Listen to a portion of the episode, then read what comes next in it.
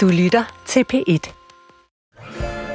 Du lytter til programmet Hvad ville Jesus have sagt? her på P1. Jeg hedder Iben Maria Søjden, og jeg er brevkassebestyrer. Du kan skrive ind på jesus med spørgsmål til, hvordan vil kristendommen forholde sig til øh, det dilemma, du nu står med ude i din virkelighed anno 2023. Skriv ind på jesus og det kan altså både være spørgsmål fra dit levede liv, det kan også være, som vi skal komme ind på i dag, spørgsmål om kristendommen helt generelt. jesus Så er det sådan, at hver eneste uge, der har jeg besøg af nogle modige præster, der har lyst til at forsøge at tage livtag med og give deres bud på, hvad øh, Jesus ville have sagt Louise Britze, velkommen til dig. Du er helt ny i programmet. Ja, tak. Det er sjovt at være med. Jamen, du sagde til mig, at du er præst i det, der hedder Simeon Sankt Johannes Sogn. Siger det rigtigt? Simeon ja. Sankt Johannes Sogn. Jeg skal bare lade sige det hurtigt. Fuldstændig rigtigt. Det er jeg godt. er 100% Stenbro-præst. Det er godt, og det er altså Nørrebro inden midt i København. Hvordan, altså, fordi du sagde til mig i telefonen, det, jeg er ikke så tryg ved at sige præcis, hvad Jesus ville have sagt. Ej, hvis vi kan brede det lidt ud, så vil jeg være glad. Så det vil sige, der er sådan en... Øhm, Altså, man kan ikke ligesom kigge ned i Bibelen og så sige, det er det her, Jesus vil give som løsning. Vi, vi må nok lade Gud om at være Gud, men, men vi har jo ikke rigtig så mange andre måder at lade ham komme til udtryk på end gennem Bibelen, kan vi sige. Vi kommer til at pege lidt på øh, nogle situationer, der måske kunne ligne, der hvor han faktisk har sagt noget om, hvordan vi forvalter vores liv.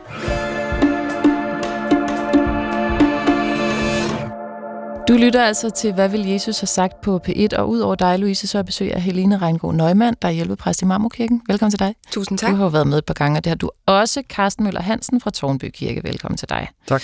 I dag gør vi det lidt anderledes, fordi vi har skruet ned på spørgsmålene og op for påsken. For det er jo i dag påske søndag, som er en, så vidt jeg forstår, meget stor dag i den danske folkekirke. I det hele taget er påsken jo noget, som præster glæder sig til, som vi andre glæder os til juleaften. Sådan, sådan ser jeg det i hvert fald udefra. Ja, altså, er det rigtigt? Ja, det, ja, det er cool. Ja. Jeg har heller ikke det er en stor ting. Nå, men, Påske er bedre end jul. Hvorfor det? Altså for mig er, er, er det, det, altså det, det er kristendoms sted. Altså det er ikke de store...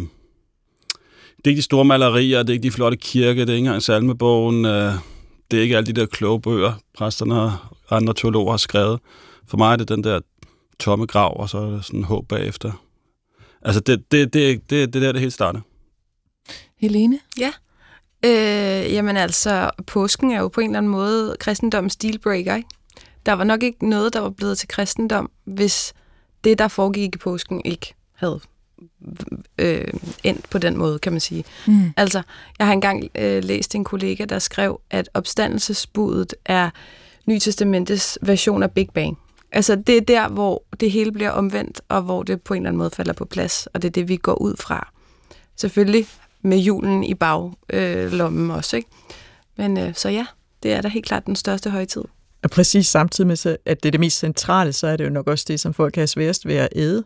Ja. Altså, det har jeg da tit stødt på i sådan nogle almindelige middagsselskaber og sådan noget, den der med, jamen, tror du så også på opstandelsen? Mm. Yes. Og hvis, hvis man ikke gør, hvad er det så, man er grebet af i den kristne tro, men måske kan man ikke tro på hele pakken i hver sekund hele tiden, fordi det simpelthen er så overvældende. Men det er jo også der, at det virkelig rykker og, og bliver livsforvandlende, mm. øh, fordi det, det er så skældsættende. Man kan sige, at julen, der bliver Jesus født, uden det var der ikke rigtig sket så meget, men vi skal sådan set alle sammen fødes. Det med, mm. det med at uh, trumfe døden, det er, det er det helt særlige. Mm. Lad mig så lige høre, tror I på det med genopstandelsen? Fordi, fordi det er det, du siger, altså ja, julen er jo stor, men vi føder, mange af os føder børn. Det, det er de færreste, der, der står op for graven, hvad vi ved af. Mm. Tror I på det? Tror du på det, Louise? Ja, det er jo det, jeg næres ved. Det, det er jo det, der er drivkraften i alt andet, vi laver. At døden ikke skal have det sidste ord nogensinde. Det er også derfor, at alle de her begravelser, vi går her, også kan være en god dag, kan man sige. At, øh, at døden ikke er det sidste, der skal siges. At øh, kærligheden bliver i os. Og det kan folk også godt mærke. Det er jo, det er jo også, sorg er jo også kærlighed, kan man sige. Det er jo også opstandelse på en eller anden måde. At kærligheden, den bliver ved med at vinde. Tror du på genopstandelsen, Helene? Øh, ja, og jeg har faktisk en, altså jeg er stødt på et citat af Søren Ulrik Thomsen, som jeg synes næsten rammer det med opstandelsen bedre end noget andet, øh, jeg har stødt på. Og han bliver spurgt om det samme. Han er jo også begyndt at gå i kirke, kan jeg forstå. Og så svarer han på den her måde. Så siger han, lige så meget det har at gøre med tro, så har det måske at gøre med, hvad jeg ikke tror. Øh, når jeg ser et menneskes blik, så ser jeg noget, som jeg ikke tror kan dø. Og altså, der er forskel på øjet og blikket. Det første er et stykke biologi, der kan forgå, og så ved vi jo, at blikket udgår fra øjet. Men det er ikke identisk med det. Det svæver ligesom foran øjet, og det er det, vi forbinder med liv. Og så siger Søren Ulrik Thomsen, så måske er det, vi ser i blikket, det, der ikke skal dø. Tror du på genopstandelsen, Ja. Karsten? Ja, og det tror jeg, jeg har gjort øh, før faktisk. Før jeg har hørt om den, tror jeg. Ja. Hvorfor? Eller hvad, hvad, hvad Det- forbinder du det minde med? Det, jeg, jeg forbinder det med øhm, altid med en ny mulighed. Øh, Det er, ikke for, det er ikke fortalt færdigt, og i det øjeblik, det er fortalt færdigt, så, bliver det, så starter der en ny fortælling. Det har jeg altid troet på. Mit, mit, mit altså jeg har sådan en stærk, nu, nu er, nævnte du så Ulrik Thomsen, jeg, jeg, jeg er helt vild med Nick Cave, som har, han har sådan en sang, som har rørt mig så meget. Altså, den hedder Distant Sky, han har mistet sin 14-årige søn. Jeg tror, han var 14 år, han faldt ud på en tragisk ulykke, faldt ud af nogle klipper i Brighton, og så mm. kommer han med den her Distant Sky, og jeg tror aldrig, jeg skulle høre ham synge en sang igen, og så synger han et eller andet sted, um, lad os tage afsted sammen til den fjerne himmel. Snart vil børnene rejse sig. Det er ikke for vores øjne, men jeg ser solen stå op i dine øjne. Og det synes jeg er en ekstremt stærk øhm, fortælling om det inderste håb, vi alle sammen går rundt i. Jeg tror simpelthen, det er det, jeg sagde før, jeg tror, det er, den, det, er det største bidrag, kristendom har givet verden. Mm. Det er uh, det der at fortælle det håb, vi inderst inde alle sammen har. Og så rækker vi det videre. Det er det, der er påske. Du lytter til, hvad vil Jesus have sagt på B1 her påske søndag, og i studiet med mig er Helene Reingård Neumann, Carsten Møller Hansen og Louise Britse. Det er jo normalvis en brevkasse, og vi skal også lige øh, forbi et par spørgsmål, men øh, vi fejrer påsken. Det er det, vi gør i dag. Hvor mange år har I hver især været præster i påsken, øh, Carsten? 17? S- Ja, 17 år.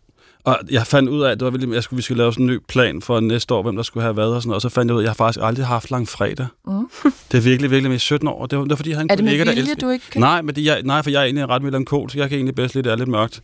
Men jeg har altid skulle stå- og fortælle lyset. Det glade. Du har fået den mundre Ja, del af det. ja, præcis. Louise, du har været præst i påsken i 18 år. Ja, det tror jeg faktisk efterhånden. Ja. Hvad er din yndlingsdag i påsken at være præst i?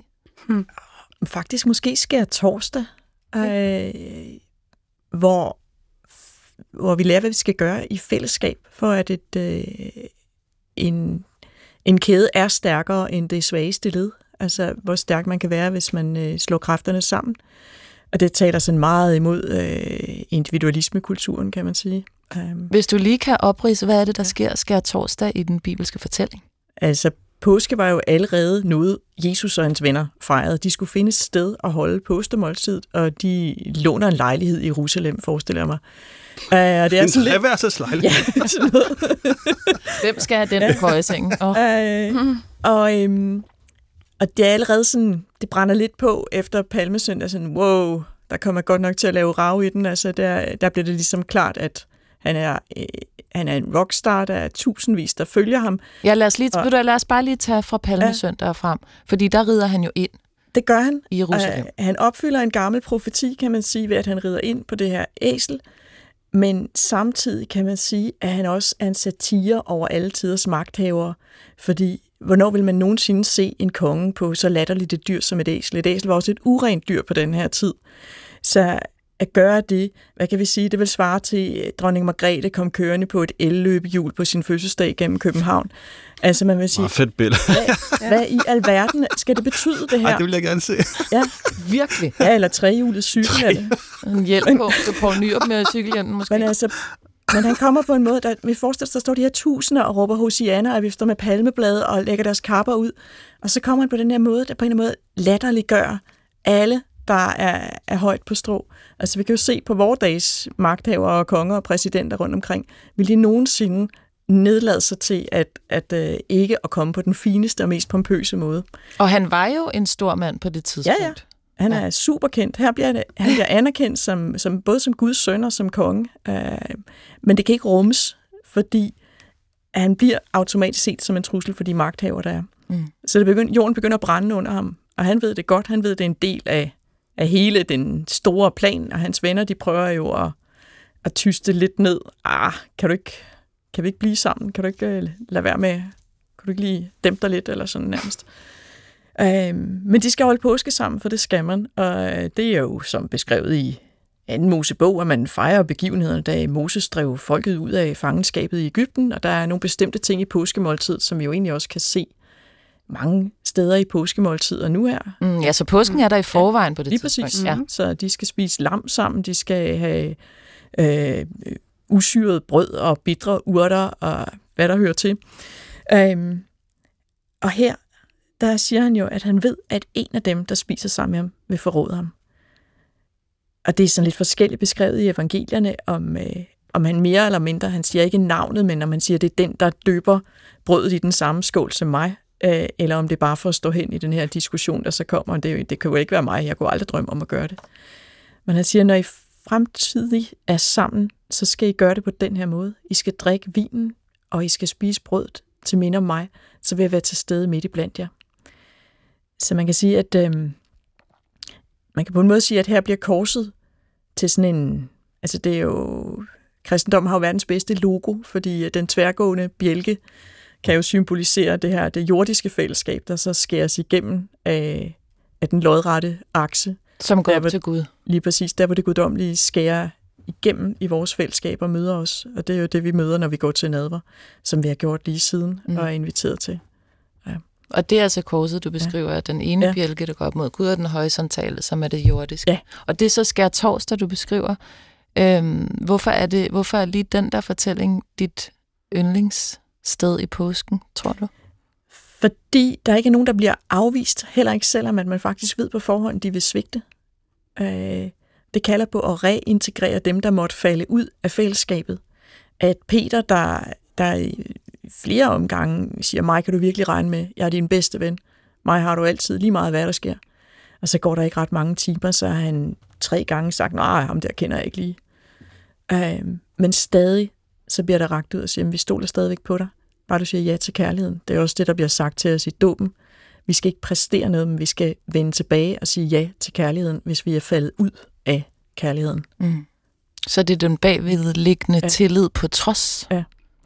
Det, Kirkegaard, han har sådan en fantastisk passage, øh, hvor han tolker på, hvad der ligger i det blik, der er mellem, øh, nu nævnte Helena det med, øh, med blikket, det blik, der er mellem øh, Jesus og Peter i det øjeblik, da Jesus bliver taget til fange øh, fredag morgen og slæbt væk. Øh, Og ved, at han er blevet forrådt. Ja, Mm. hvor Peter lige har stået og sagt, ah, ham der kender jeg ikke. Sådan, det, det kender jeg ikke noget til.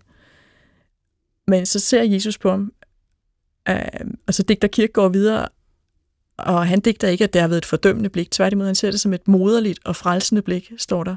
Fordi han ser, det er Peter, der er fortabt. Fordi han har svigtet alt, hvad han troede på. Og det blik, at blive ramt med kærlighed i sådan en situation, det er det mest forvandlende. Han bryder sammen og græder, men så bruger han jo resten af sit liv på at blive i en, en til en i det, han tror på. Uh, for der er jo ikke noget liv udenfor, kan man sige, hvis man træder uden for alt det, der ellers har været det vigtigste, Mm. man nogensinde er gået ind for.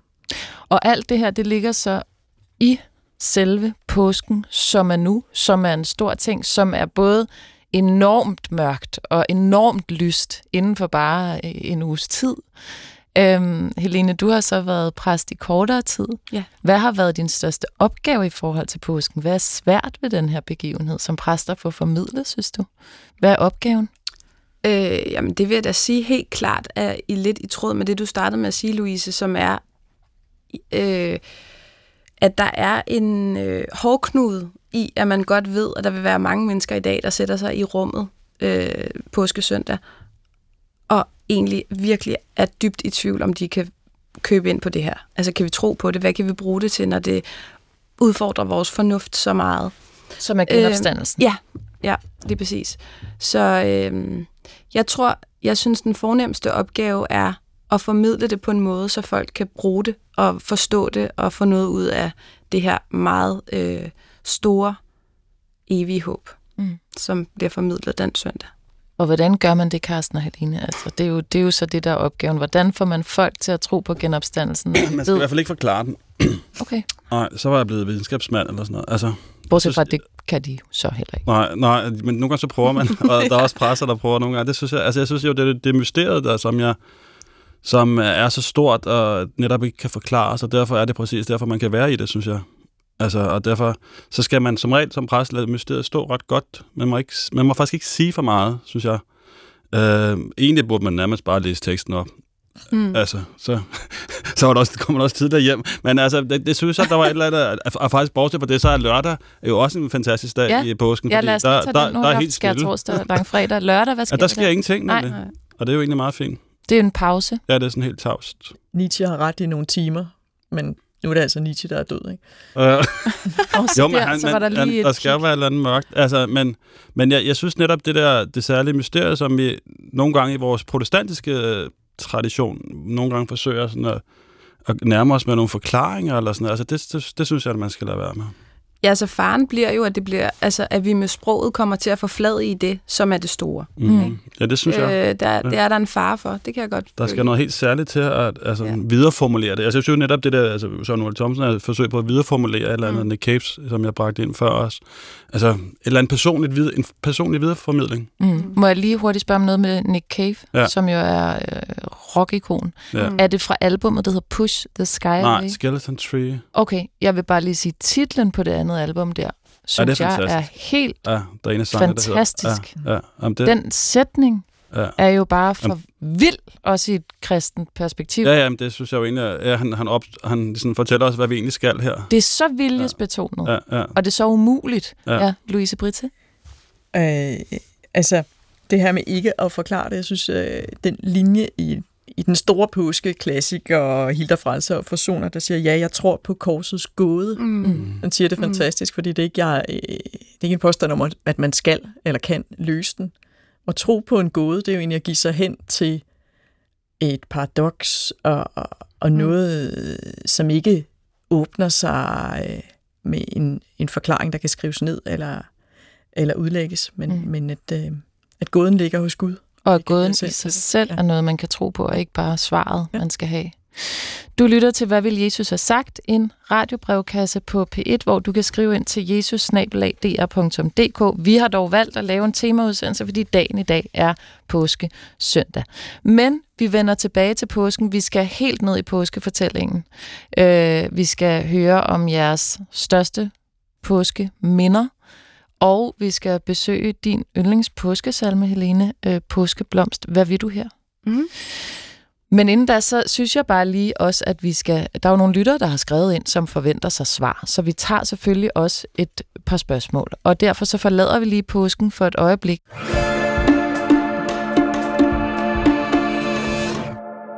For at øh, kigge på en kort mail, jeg har fået, men som er meget øh, relevant, tror jeg, for mange mennesker ude i landet. Hej, Jesus, jeg skriver til dig, fordi jeg er nysgerrig på, hvad du ville have sagt til, at jeg følger mit hjerte og har en affære, fordi jeg ikke kan være åbent sammen med vedkommende. Så i virkeligheden er det, der bliver spurgt om her, kan man inden for en kristen kontekst tilgive utroskab, så længe det er fuldt, fyldt, fuldt ad med en kærlighed. Det er altså sendt ind til jesus-dr.dk. Hvor skal vi starte, Louise? Jeg vil nok sige, er det, er det dit hjertes længsel at være i den relation? Kan dit hjerte tåle at være i et ikke åbent liv? Hvad gør det ved dit hjerte? Um, det er slet ikke sikkert, at vi behøver at blande så meget om, om Jesus ind i det, men hvis vi vil tage fat i Bibelen, så kan vi jo finde bunker af utroskab i det gamle testamente. Folk, der får børn med nogle andre end dem, de er gift med i, i lange baner. Og man kan sige, at, at tilgivelsen, den er jo stor og bred, øh, men man kan også få lavet rigtig, rigtig meget rod i sit eget og andres liv. Så det er jo egentlig også noget med, hvad det er for en virkelighed, man skaber for sig selv. Øh, det er lidt noget andet end at moralisere, synes jeg egentlig, fordi man får, man får lukket nogle døre, når man ikke kan leve åbent. Um, der var en øh, ældre levemand, der sagde til mig, at der skal være tre i et hvert godt øh, forhold. En mand og en kvinde og vor herre. Og når den tredje ikke er vor herre, men en anden mand eller kvinde, så har det med at blive noget rod. Han har været gift fem gange, så han vidste noget om det. Han har faktisk prøvet feltarbejde.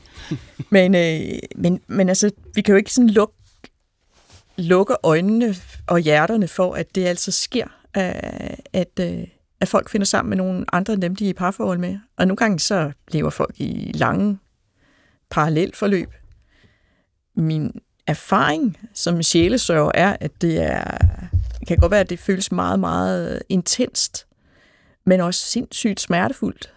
Um, jeg, jeg kan ikke sige noget helt generelt om, hvordan det skal eller kan ende. Vi kan bare ikke sige, at det ikke må finde sted, fordi det gør det altså. Så det vil sige, hvis man kigger på selve det gamle testamente, så er det bare noget, man ved altid har været der.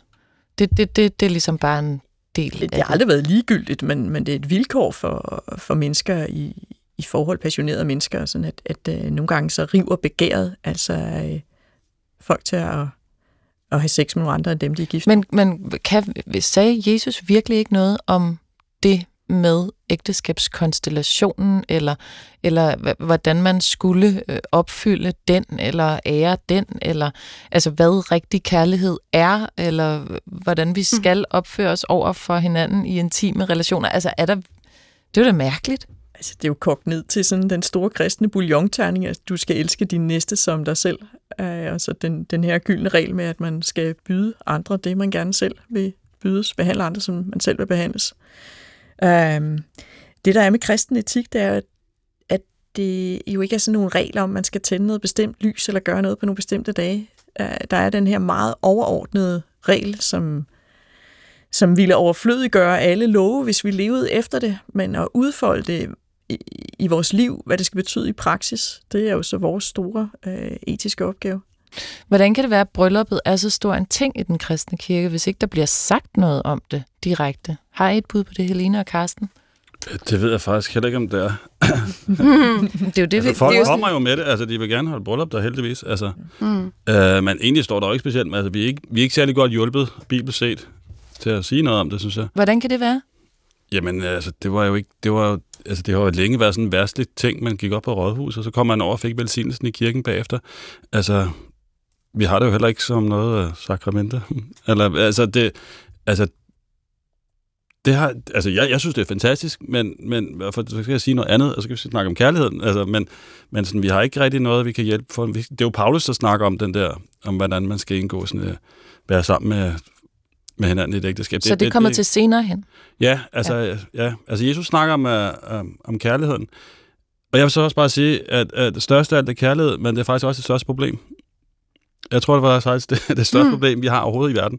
Så når man siger største af alt af kærligheden, så er det, så er det også det, det største, største problem. problem. Ja, så hvordan er det, vi skal elske? Altså, jeg synes ja. simpelthen, det er det, det, det, det største spørgsmål, man kan svare. Altså, jeg, jeg, så vil sige, så man sige, hvad, hvad er, er klimaet ikke det største? Jo, men det er da også en, en, en misforstået kærlighed til vores egen øh, levevej. Øh, er krigen i Ukraine ikke det største problem? Jo, det der er et spørgsmål om, om altså en, en fædrelandskærlighed, der har taget for vidt fra den ene punkt. Altså, jeg synes faktisk godt, man, jeg synes faktisk, det der spørgsmål, hvordan skal vi egentlig elske den her verden, er, er virkelig, virkelig et, og jeg synes, det bedste svar, jeg har fundet, det er, at det skal være med en anden form for ømhed.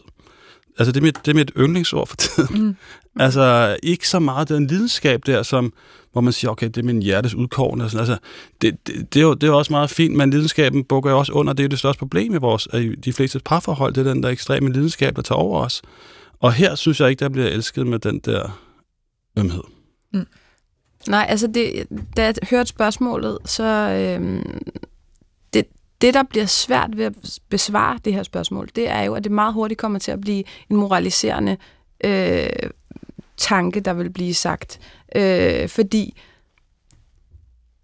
men, men nej, jeg vender det om sådan her og siger, men spørgsmålet er netop, som du også sagde, Louise, hvad gør det ved dig, at du gør et andet menneske ondt. Det tror jeg, Jesus vil være meget mere interesseret i, mm. øh, end selve det, den seksuelle akt måske, som er det, vi farves over i dag tit. Ikke? Mm. Det er i virkeligheden, at der er et menneske, du virkelig gør ondt. Det var bare i supplement til det med mm. ømheden. Ikke? Øh, at det måske er det, man kan have fokus på, i stedet for, det må man ikke, fordi det har vi lært, at det må vi ikke gøre, det her. Mm. Så altså, det er i virkeligheden der, at der ligger en tråd ind til troen. Det er at man gør det. Den troen eller den kristne tanke. Mm. Øh, altså, vi skal jo lige så vel passe på vores øh, mænd og koner, eller hvad man skal sige, som vores næste. Ikke? Men, men er, det, er det det, der er? Er det altid, kan man altid indsætte sin næste, når man tænker over, hvordan skal man behandle sine mænd øh, eller koner? Øh, Altså, det næste er jo, der er, en, er jo en abstraktion.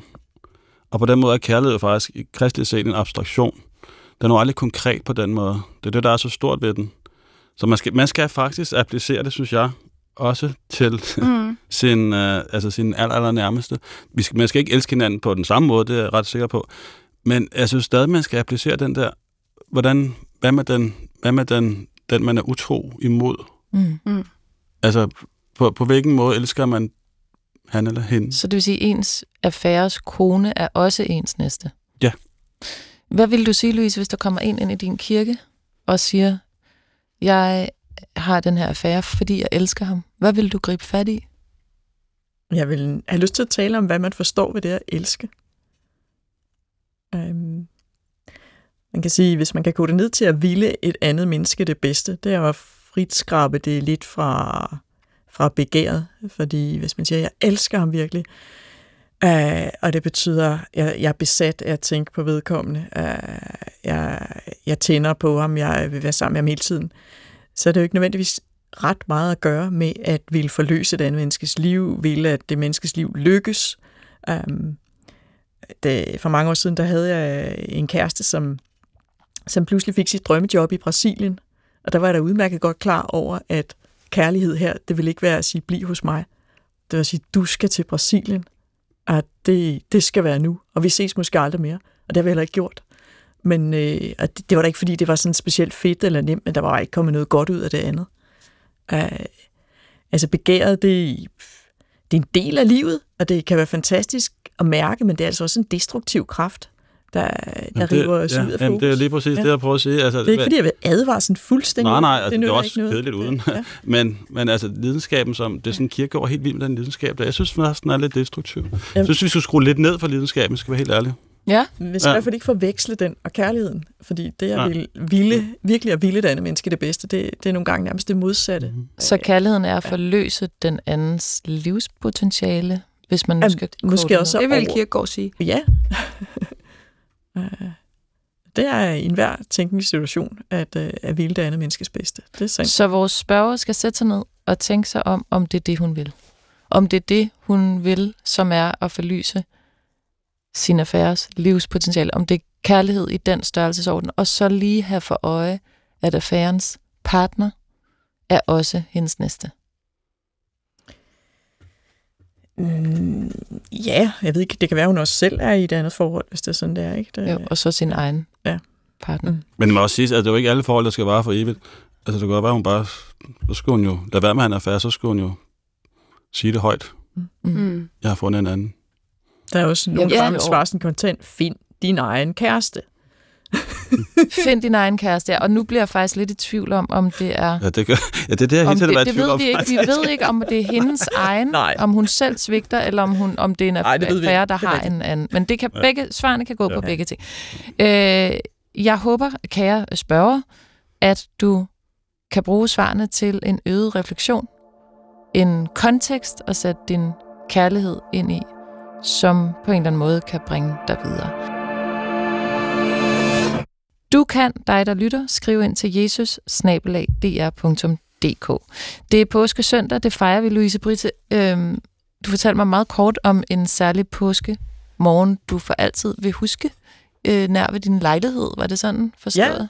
Det var min første stilling, hvor jeg var præst på, på Vesterbro.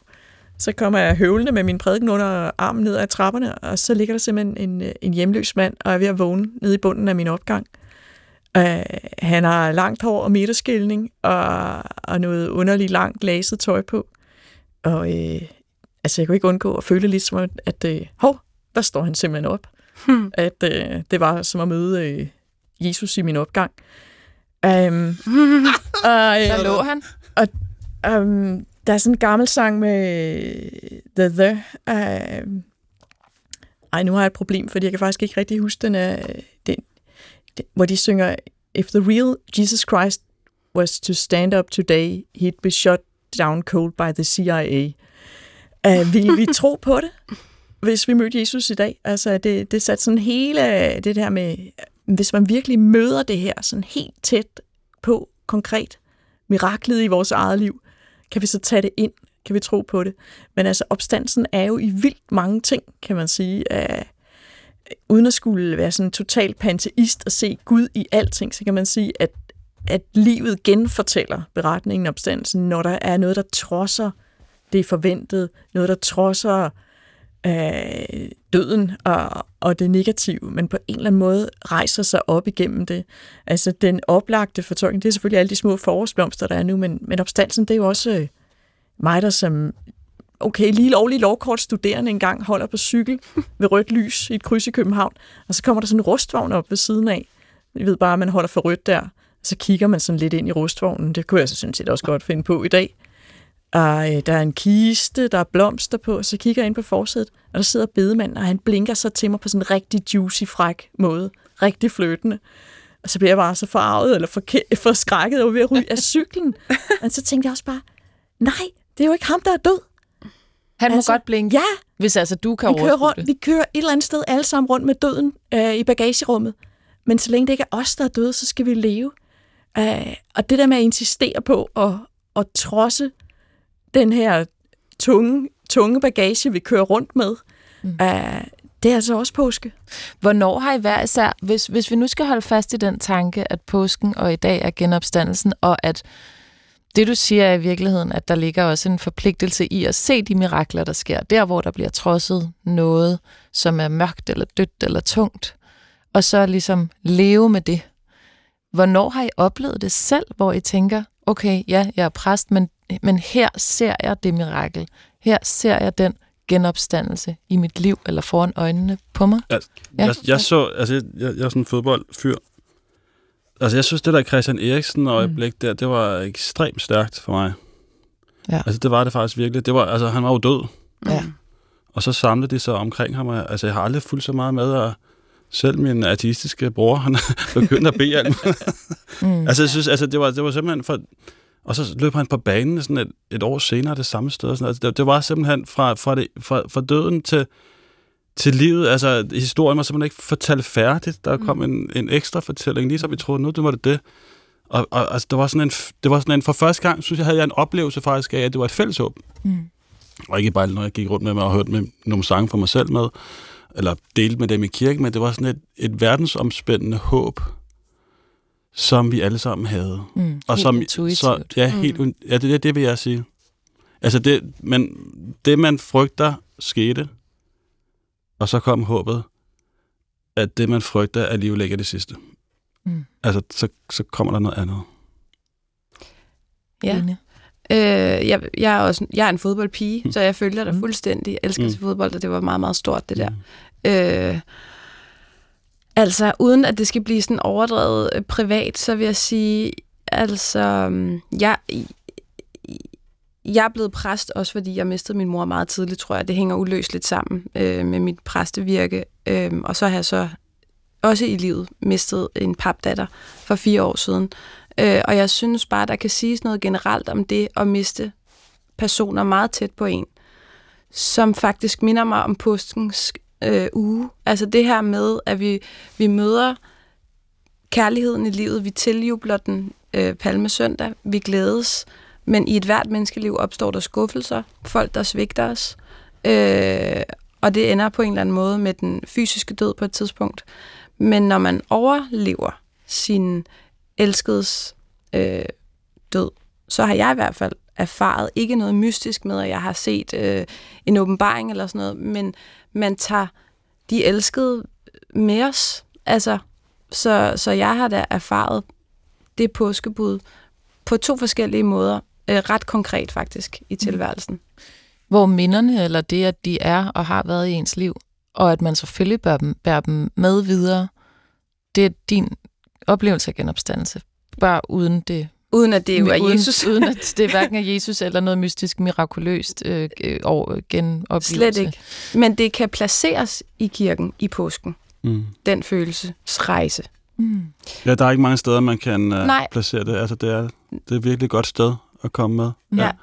Så deler man det med nogle andre, der måske har noget tilsvarende. Mm.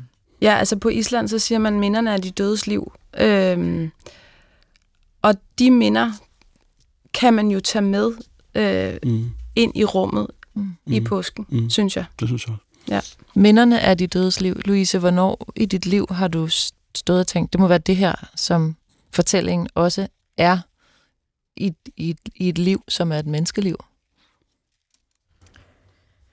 Ah, Her i tirsdags, der flyttede jeg min far på pleje sammen med min mor og min bror. Og, øh, det er altså ikke særlig muntert. Vi fik øh, besked om, at han har nu fået sin permanente bolig. Det med den permanente bolig, det har jeg tykket en hel del på. Um, fordi han kommer nok ikke til at bo andre steder end det. Er, øh, min far har demens, som jeg tror rigtig mange har øh, nogle af deres kære, der lider af den her sygdom, og det, øh, det, det kan jo fylde en hel programrække at tale om, hvad det gør ved vores relationer, når man forandrer sig ufrivilligt. Um, det, ja, vi hænger IKEA-lamper op og, og indretter og prøver at gøre det hyggeligt med personlige ting. Jeg kunne ikke rigtig finde noget særligt lyst ved det, før jeg så simpelthen mødte det helt banale syn og kigge ud i den her skovbryn, der var udenfor, hvor der bare vrimlede bitte små påskeblomster op. Ikke? Mm. Altså sådan en insisterende, nærmest en prikken mig på skulderen og sige, hey, livet det bliver ved med at trænge sig på. Og så forhentede min far, der egentlig bare var, der græd og sagde tak. Ikke fordi han helt forstod, hvad det var, det handlede om, men, øh, men jeg synes, at, øh, at få lov at mærke, eller få lov at få blikket for, at livet og kærligheden bliver ved med at trænge sig på, øh, også når man føler, man mister, også når, når kærlighed går i stykker, fordi det bare ikke er det, der er det sidste ord nogensinde. Øh, det er erfaringer af påske for mig.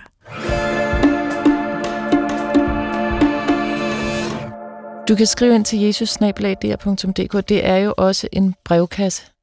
Men Iben, synes du egentlig ikke også, at opstandelsen er sådan en der, ting, der sker hver dag? Det tænker jeg tit på. Altså, tænk vi hver dag ved, at vi en dag skal herfra. Mm. Vi skal sige farvel til alle. Alle skal sige farvel til os. Og så, er det jo, så står vi op og laver alle mulige ting. Altså, det synes jeg er ret, ret stærkt. Altså, Det er på trods jo. at det er sådan, man, Altså, bedre vidne. altså, kan vide, kan vide, hvad i morgen bringer. Så jeg prøver lige at se, hvad det er for noget. Måske en ny mulighed. Så er fint. At man gør det, selvom vi alle sammen ved jo, hvilken vej det går. Ja, det gør vi jo. Altså, jeg Ja. synes faktisk, den, der- det er sådan en Men vi glemmer det også. Jeg skrev til min veninde i går, jeg tror, vi to trænger til at genglemme, at vi skal dø. Mm. Det kan også være nemmere i visse perioder af livet Jamen. at genglemme det. Ja. En gang havde man jo glemt det, fordi der var man lille Mm-hmm. og vidste det næsten Mm. ikke. Eller Og også vidste er man det også, Ja. og ligesom Ja. bare Jeg vil ventede godt være med med i det. den der klub. Genglemme. Ja, hvor det vi godt. genglemmer, at der, er en, Ja. øh, at der er et endeligt. Det har man simpelthen brug for. Ja. Og hun siger, hun, hun kan ikke øh, genglemme det, så hun prøver at, rykke fokus. Så det er ligesom Ja. ja. forskellige øh, måder Ja, at det tror jeg, genglemme, det, at vi det er alle derfor, sammen folk skal går op i alle mulige begraves. mærkelige ting. Ja. Ja, Ja. jeg får lyde og... Ja. Skriv ind til jesusnablag.dk, og vi er nået til, øh, vi tager lige et brev til til brevkassen. Og det er et, øh, det er et brev, der, der omhandler, så vidt jeg kan læse det, handler det om, hvad er grænsen for den kristne tro? Altså, kan alt bare være kristendom? Kan, kan, hvor, og det, jeg vil godt vede på, at I ikke kommer til at sige, den går lige her, og der kan, så kan man ikke mere kalde sig kristen. Men, men hvor er den grænse? Jeg har et komplekst forhold til mine svigerforældre og svigerinde. Det handler både om, at vores kemi ikke harmonerer lige godt i forskellige holdninger og synsninger. Samtidig tror jeg, at dominans spiller en rolle. Dominans giver udfordringer, når der ikke bliver skabt plads til den anden. Min mand og jeg har været kærester, siden vi var 18 år og kender hinanden siden børnehaven. Nu er vi 32 år og har en pige på 6,5 år og et tvillingepar på 5. Men noget, jeg stadig kan blive frustreret over, og hvor jeg er nysgerrig på et muligt svar fra Jesus, er min svigerfamilies tro. Jeg har svært ved at placere den, da Jesus og Gud bliver omtalt. De praktiserer noget, der hedder A Curse in Miracles. Så vidt jeg forstår, kalder de nogle medlemmer for spirituelle undervisere, der prøver at minde deres medlemmer, som de i øvrigt omtaler som deres brødre og søskende, om kærligheden og tilgivelsen er vejen til et godt og meningsfyldt liv. Det, der forstyrrer mig, er, at der prøves at sætte ligheder med den kristne tro, og at Jesus og Gud bliver også refereret til. Men det har vel ikke så meget med tro at gøre. Problemer og svære tider findes nærmest ikke i deres tro. Alt baserer sig på mirakler og kærlighed. Det lyder måske meget godt, men hvad med det virkelige liv? I det virkelige liv sker op- og nedtur. Er det ikke dem, som vi skal lære af og netop have Jesus og Gud og Helligånden med til? I vores familie giver forskellige håndteringer af liv udfordringer. Vi er herhjemme meget klar i spyttet og kalder en spade for en spade. Vi taler om livet, ligesom vi taler om døden. Men min svigerfamilie vil blot kendes til livet og lyset og giver os følelsen af, at vi er forkerte. Måske ser jeg et paradigme i det, og det er derfor så forvirrende for mig.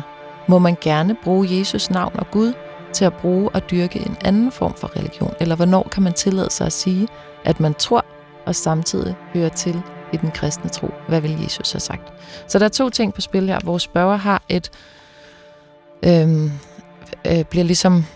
Sku, det hendes måde at være i verden på, skuer op og ned af hendes svigerforældre, som ikke inkluderer mørke i deres måde at tænke og føle og opleve tro på, siger hun. Og så er det et spørgsmål om, hvad kan kristendommen egentlig rumme? Det, det synes jeg er et meget svært spørgsmål, og jeg tror til gengæld, at det er noget, som mange, hvis de spørger sig selv, kan ikke genkende til det her med, er jeg så også kristen? Hvor meget skal der til, for at jeg kan kalde mig kristen? Louise, hvad vil du svare? Der sker for eksempel tit, at jeg bliver spurgt, er du så sådan meget kristen? og så er det, at jeg sådan kigger mig om efter mit uh, trostermometer, fordi sådan et findes jo ikke. Så det der med at, uh, at måle temperaturen på såvel ens egen som andres tro, det er heldigvis ikke rigtig noget, vi kan beskæftige os med. Men jeg tillader mig egentlig at læse, at det store spørgsmål i det her, det er, hvor meget de her svigerforældre skal fylde i, øh, i spørgerens og hendes øh, mands og børns liv. Og øh, der kunne jeg fristes til igen at sige, at i et godt forhold er der tre, en mand og en kvinde og Gud. øh, og ikke de her svigerforældre, fordi deres liv, det, det behøver måske ikke i virkeligheden at blive hendes problem i så stor grad, som det er, hvis hende og hendes øh, mand eller kæreste er lidt enige om at, øh, at værne om, om det, der er dem, og lukke deres dør. Øh, så behøver grænsen til, hvordan i alverden øh, svigerforældrene øh, anskuer livet og, og op og ned og kosmos og, øh, og hvad der er at tro på, øh, faktisk slet ikke være noget, hun skal beskæftige sig så meget med, fordi vi vil aldrig komme til bunds i det. Mm. Øhm, dertil så kan vi selvfølgelig godt give os til at grænske lidt i de her oplysninger, hun er kommet med. Jeg kender ikke til A Course in Miracles, øh, så, så det er svært ved at kommentere på. Man kan sige, det kunne tyde på, at det ikke er en folkekirkelig tro, men der er i hvert fald åben nok for at sige, at, at Jesus er større end folkekirken. Så jeg vil ikke afvise, mm. at nogen altså, tror for, ja, faktisk... kristendommen der ja. slutter ikke med folkekirken. Nej, det gør den ikke. Uh, mm. Den begynder heller ikke med folkekirken. Um, det kan være, at jeg også lige skal sige at ændre lidt i de her data, sådan så at man ikke, altså i forhold til alder og så videre, så man ikke lige kan genkende ja. umiddelbart. Karsten, hvad tænker du om spørgsmålet her? Altså, jeg var, jeg var, jeg var exchange student i USA, da jeg var 15, og jeg boede sådan en... Altså, han var, han var præst, og der var sådan nogle bibelcitater alle mulige vegne. Altså, og så inde på mit værelse, de har hæklet sådan en bibelcitat. Og, og jeg blev slæbt med i kirke. Jeg kan, altså, det sidder bare dybt i mig. Altså, den der øh, fuldstændig klare overbevisning om, hvad sand kristendom er. Mm. Som jeg slet, slet, slet ikke kan være i, og stadig ikke kan være i.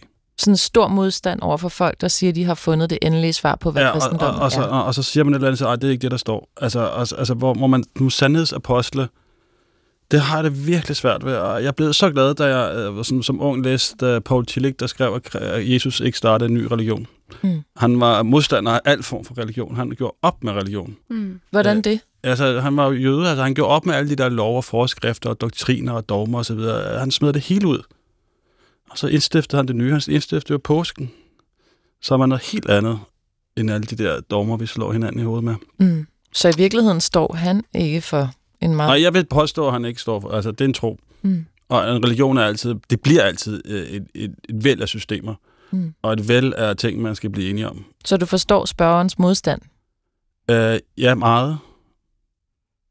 Helene? Mm, ja, jeg sidder og tænker, jeg synes også... Øh Altså frem for alt får jeg lyst til at sige, vi kan jo aldrig være dommer over, hvad der er kristendom. Os Nej. mennesker. Øh, over for hinanden i hvert fald. Øh, så, så det må hun altså slippe. Det må, de, det må svigerforældrene selv finde ud af. Mm. Øh, så må de finde ud af at være i relation med hinanden på en anden måde. Og hvis det er noget, der farver hende, eller taler til hendes øh, anfægtelse på en eller anden måde, så må hun selv starte der, tror jeg. Øh, og det her med, altså hvornår man hører til den kristne tro, det må være et forhold, der går mellem dig og vor herre.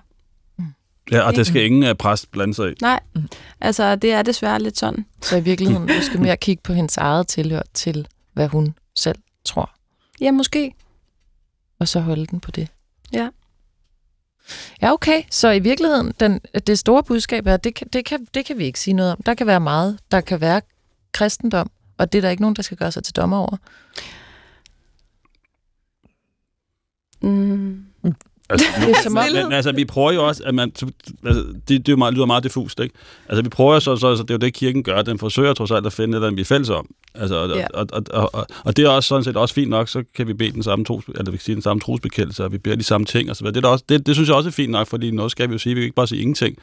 Hvis vi prøver at nærme os og så videre, bare vi ikke gør det, som vi finder ud af, vi, skal, vi kan sige til fælles til, det, til sandheden. Altså, Mm. det er jo trods alt noget, vi har udledt og stykket sammen og sa- sagt, det er det, vi skal sige. Mm. Altså, det Ja, ja, synes jeg er du Det, at den kristne tro er, tro er jo ekstremt vidt begreb. Altså du fortæller om, hvordan de praktiserede det i USA. Der er en anden måde at gøre det på i mange dele af Afrika.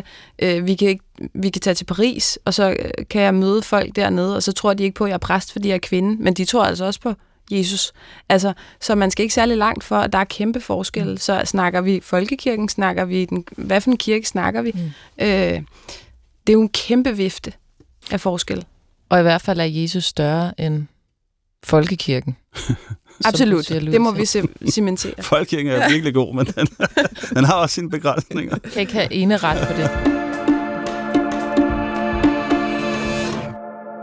Du lytter til, hvad vil Jesus have sagt på P1 i studiet med mig, Helene Reingård Nøgman, Karsten Møller Hansen og Louise Britse.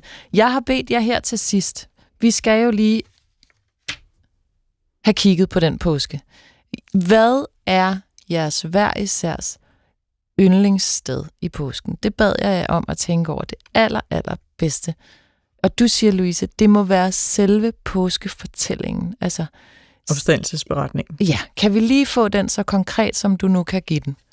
Ah, Hvis vi havde rigtig god tid, så kan man kigge på forskellen i, i, evangelierne, men, øh, men i år, der befinder vi os i, i det, vi kalder første tekstrække, fordi vi er i et ulige år, og der får vi den fra Markus i hans version, der heldigvis også har det her med stenens tyngde og voldsomhed, øh, at, at, der, at der er noget inde bagved, som ligesom er grænsen til, til døden, øh, og hvordan skal vi få den væk? Den er væltet, og graven er tom. Og hvad vil I egentlig også der? Fordi det, det er slet ikke det, det handler om. Det er ligesom, hvis man har problemer i sit liv, og så bliver ved med at kigge på, på dem. Altså, du Ja. taler om dem, der går hen til graven Ja, for at kigge efter der Jesus. kommer for at, at se til, til uh, livet af Jesus. De, de er fokuseret på døden, på graven. Og det kan jeg overhovedet ikke fortænke dem i, for hvordan skal man gøre andet, når man lige har mistet den, man elsker? Men de får deres blik vendt, og det er lige præcis det punkt, det her med, hvad vil I egentlig her?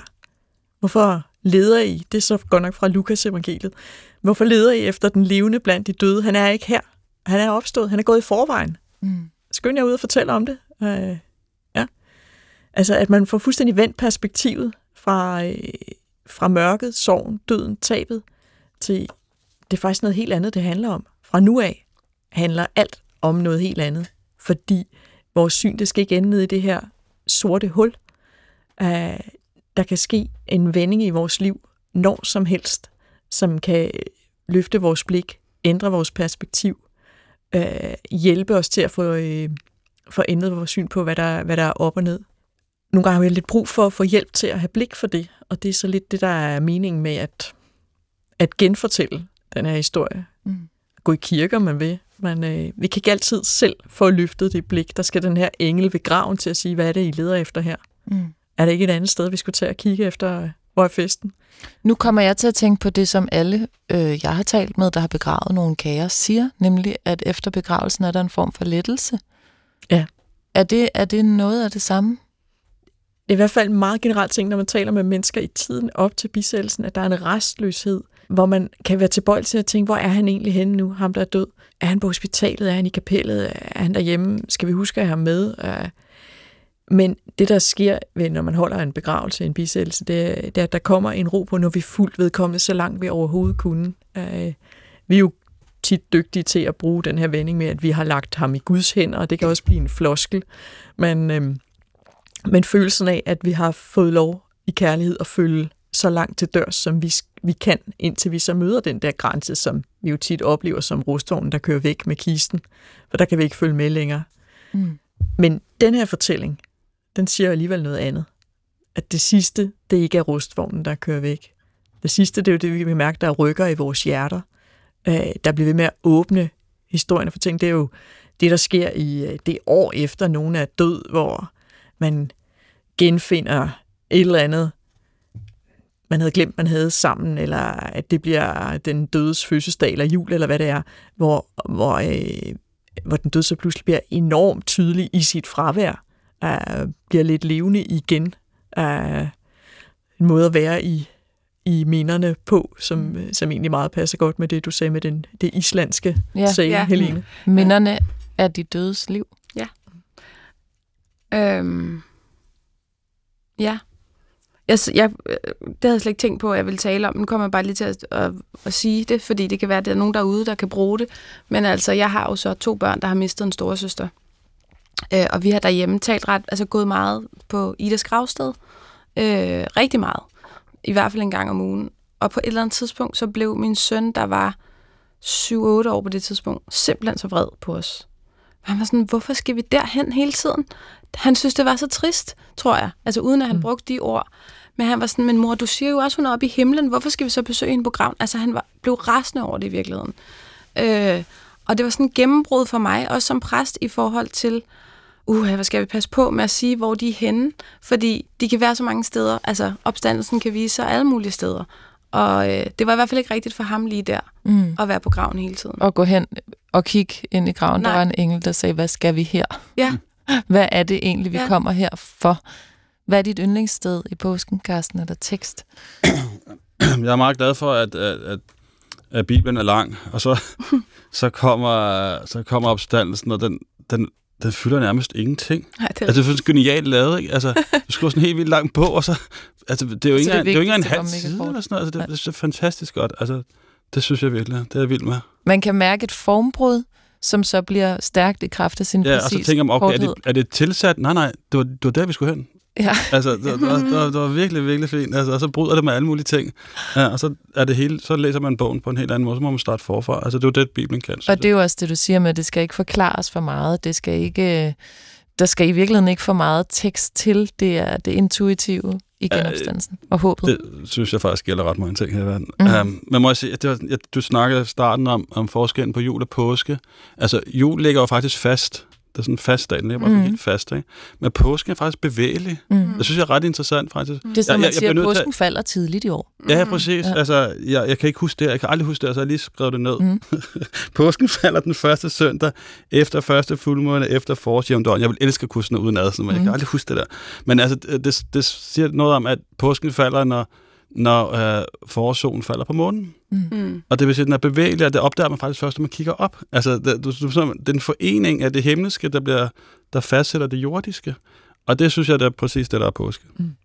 Påskeblomst, hvad vil du her, Helene? Det er din yndlingspåskesalme. Hvad er det? Det er altså ikke min yndlings, Ej, okay. fordi det er ligesom, det er ligesom den, alle vælger den, på en eller anden måde. Der er jeg. påskesalmen. Jeg har en anden, men det får okay. øhm, uha, altså, nu sagde du også, Louise, før, man skal passe på med sådan lige at være øh, helt nede i, i det der med de små påskeblomster. Men alligevel, så er der noget ved det her billede på, at der er en blomst, som ikke engang dufter. Altså, øh, Grundtvig skrev den her blom, øh, påskeblomstsalme, hvis nok også lidt i forhold til sig selv, tror jeg nok. Mm. Altså, kan, du prøve, kan du huske noget fra den? Kan du lige... Øh... Øh, kan jeg finde den frem? Ja. ja. Jeg har, altså, jeg, altså, du har salmebogen, er det ikke fantastisk første gang kommer op? Øh, jeg har den her faktisk. Mm. Okay, men, altså, I har den jo alle sammen, så sidder jeg lavet som om, åh oh, nej, så skal jeg rigtig i arkiverne. I sidder bare på den. den sidder der jo venner, ikke? Nå, men, øh, man behøver ikke have en salmebog, for man kan gå ind på øh, salmebogen online.dk. Det er nemlig Ja. rigtigt. Ja. 236. Altså, jeg ved ikke, om vi får noget ud af, at jeg sidder og læser den højt på den måde. Du kan bare tage et vers, og så lige forklare. Øh, okay, den starter i hvert fald sådan her. Påskeblomst, hvad vil du her? Bundeblomst fra landsby have, uden duft, pragt og skær. Hvem er du velkommen, gave? Hvem må tænker, du har lyst til at trykke umt til bryst? Mener du, en fugl tør våge sang om dig i Danmarks skove? Og det, jeg synes er spændende at tale om, og det, der slår mig hver gang, det er, at den her blomst ikke på den måde har noget at komme med. Altså, den, den har ikke øh, gjort sig umage. Altså, det er jo nærmest et ukrudtsblomst, ikke? Øh, og alligevel så kæmper den med sin øh, kraft op imod jorden og springer ud med de der meget gule blade, som man næsten ikke kan øh, tage sine øjne væk fra, vel?